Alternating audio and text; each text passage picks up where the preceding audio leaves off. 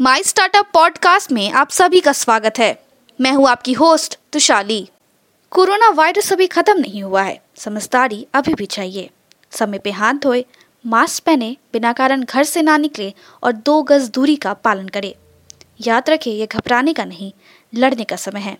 हम सबको मिलके इस वायरस से जीतना है। आज के प्रमुख समाचार G S L M S M E को युद्ध पोत बनाने में मदद करने के लिए देखता है। एम एस एम ई सर्वेक्षण में बिक्री मार्जिन अधिक पाया गया। दुनिया में प्रतिस्पर्धा करने के लिए एम एस एम ई कैसे विकसित हो सकता है? अब समाचार विस्तार से। गोवा शिपयार्ड लिमिटेड के अध्यक्ष और प्रबंधक निर्देशक बीबी नागपाल ने कहा है कि गोवा के एमएसएमई के पास गोवा शिपयार्ड लिमिटेड के साथ साझेदारी करके रक्षा अनुबंध मंत्रालय में भाग लेने का एक बड़ा अवसर है, जिसकी ऑर्डर बुक चौदह हज़ार करोड़ रुपए है। जून 2021 के महीने के लिए business inflation expectation survey B ने सर्वेक्षण में भाग लेने वाले एमएसएमई के बीच सकारात्मक भावना दिखाई। भारत सूक्ष्म, लघु, मध्यम, उद्यम क्षेत्र लंबे समय से ध्यान के केंद्र में रहा है। तिरसठ मिलियन से अधिक एमएसएमई हैं, जो लगभग 110 लोगों के कर्मचारी हैं। फैक्टरिंग रेगुलेशन संशोधन विधायक को सांसद की मंजूरी सरकार की योजना के साथ 250 करोड़ से अधिक वार्षिक कारोबारी वाली कंपनियों को traders trade receivables discounting system platform पर पंजीकरण करने के लिए अनिवार्य करने की योजना है।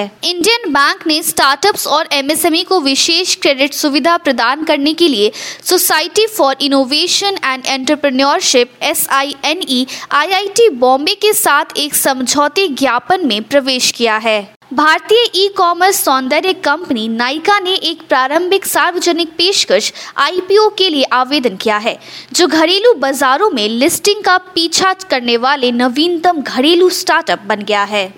कॉस्मेटिक रिटेलर नाइका ने बाज़ार नियामक सेवी के पास एक प्रारंभिक सार्वजनिक पेशकश आईपीओ के माध्यम से लगभग चार हज़ार करोड़ रुपए जुटाने के लिए कागजात दायर किए हैं।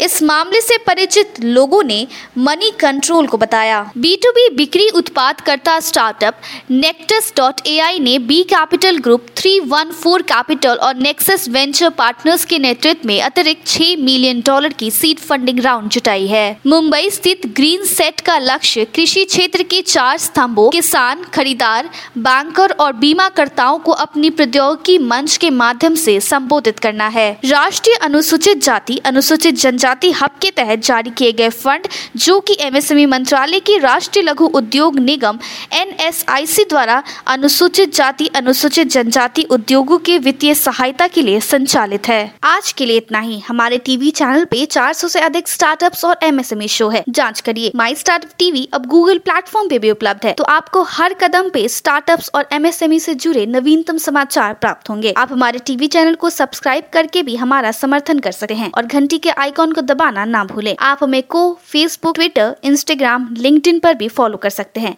या हमारी वेबसाइट www.mystartuptv.in पे जा सकते हैं। देखने के लिए धन्यवाद।